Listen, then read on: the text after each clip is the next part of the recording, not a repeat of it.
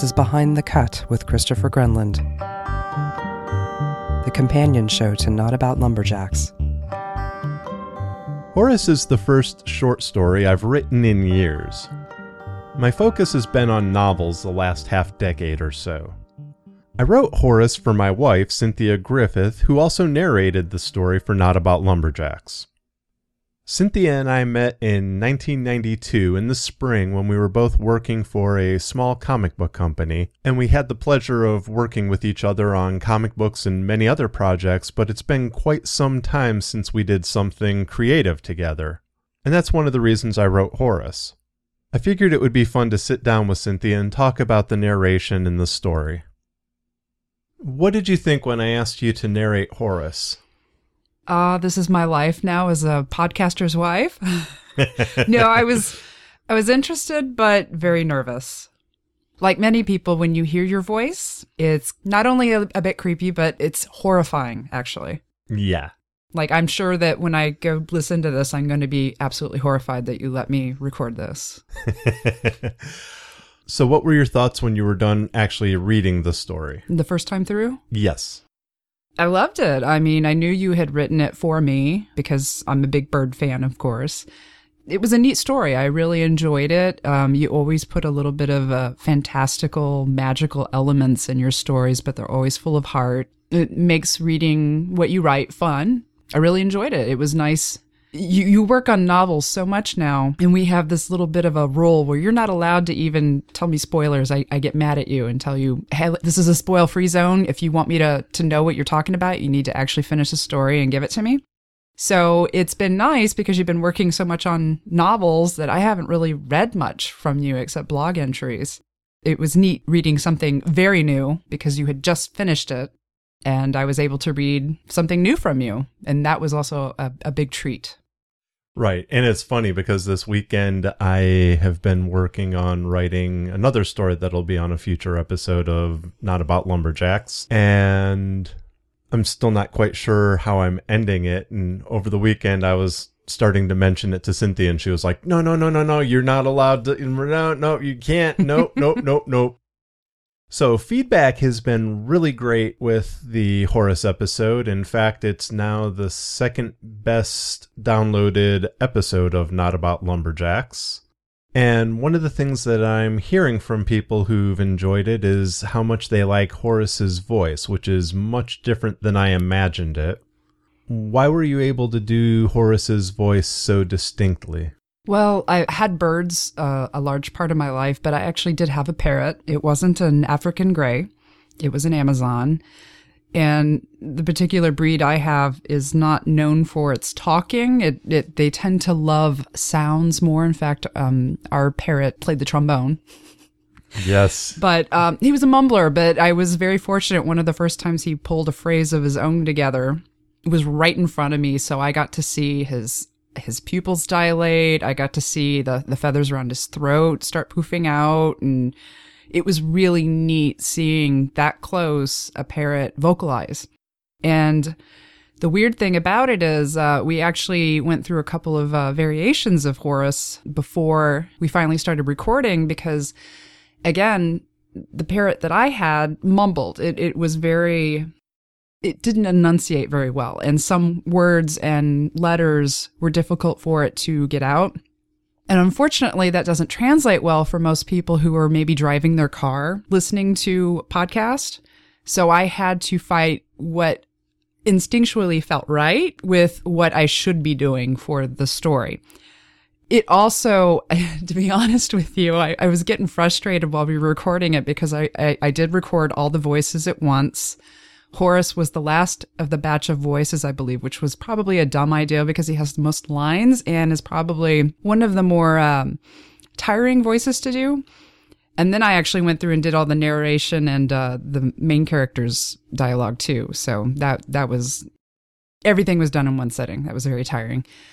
But in my head, as I was listening to myself record, I, I just thought it sounded like a, a, drunk, crazy Mark Twain, and I was getting very frustrated. but I, I'm really glad that it actually did turn out well. It's it's fascinating to hear something sitting here like this talking, and what actually comes through the raw file is slightly different.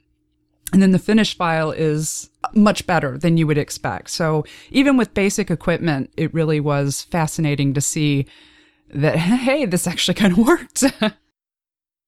well, aside from Horus, what other challenges did you face with the narration? all the characters except for Horus, which you can still get away with because since he's been around a lot of women, he's going to pick up a, a, tone that's more feminine. Because trust me, that happens. Parrots will pick up their people's voices. Everybody was female. And yes, I'm female, but it felt like everybody was like the same basic age. It was trying to figure out how do I take my one voice with no background. I have no acting, no voice training, nothing, um, except an overactive imagination since childhood, and try to figure out how many different voices can I possibly do so that people know that it's a different person speaking. I mean, I really struggled with the mother. She went through a lot of changes, and I'm really glad that you helped me nail down that don't put too much into her, just make her sound like she's just so tired of everything.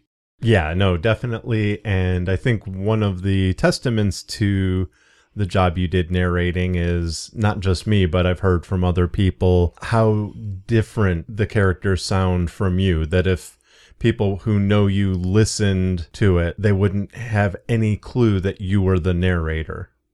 That's funny because there were actually um, a couple of times when uh, you let me hear the finished version. I looked at you like, where did you get that voice? Uh, well, yeah, um, you asked if I put some things through effects and some other things like that, and I didn't. I didn't alter any of your voices except the intercom voice. The intercom, yeah. But there were a couple of times it was like, is that really me? Is that me? Seriously? That that can't be me. So, how did you go about overcoming those challenges then? Well, obviously, Parrot. I I had that one. That you know, just not going overboard with the whole "Hey, I'm a drunk, crazy Mark Twain." But um, as far as everybody else, I I knew that I was going to be narrating the story just mostly with me. So just have my basic voice. You know, there other things that probably would have been different if it were truly me speaking the lines, but you know, like over exasperation, you know, squeaky voice, you know, when she has the argument with her mother, stuff like that, you know, I would do probably a slightly different than I would have actually handled it in real life. But it's mainly picking a theme or an individual like with Lauren. We were trying to think of just strong female presence, you know, what kind of actresses do we like? Do, do we look up to? Is that, that what we want to portray with the particular character? And then I, right before we recorded, I was pulling up on YouTube little interviews and trying to, um, figure out how I wanted to do this. Well, anybody in particular that you used? Yeah, I did look up. Uh, I can't even remember how old it was. You know how old she would have been, but uh, Katharine Hepburn. And uh, I don't know if I nailed it, but I did like how it inspired me to come up with the voice. So. Well, no, as somebody who, well, originally the story was going to take place in Connecticut, and as somebody who had a great aunt from Connecticut who sounded an awful lot like Katharine Hepburn and was kind of upper crust. You definitely did a great job with Lauren's voice. Cool. Well, I, I, know that everything takes place in Texas, and I'm sure some people probably hear a little bit of my Texas accent coming out right now. Uh, sometimes when I get a little nervous or drunk, it does slip out. I used to have a Texas accent, but I really don't. A lot of people are confused when they hear me. They're not sure where I'm from. I didn't want obvious Texas accents. People have different accents, either by choice yeah. or by the people that they're around. And I, I didn't want to have her be like some rich woman, you know, with a Texas accent. Yeah, it's just, uh, no, I'm not going to do that. No. No. So are you pleased with the final version of Horus? I am. It has made me nervous about whether or not I could do it again. And if I had to do it again, I, I, have no clue if I'd change the voices or have them exactly the same. In fact, it's funny because before you were ever finished with the story, you had barely started writing it. And I actually came up with Horus's voice, but uh, we had been drinking.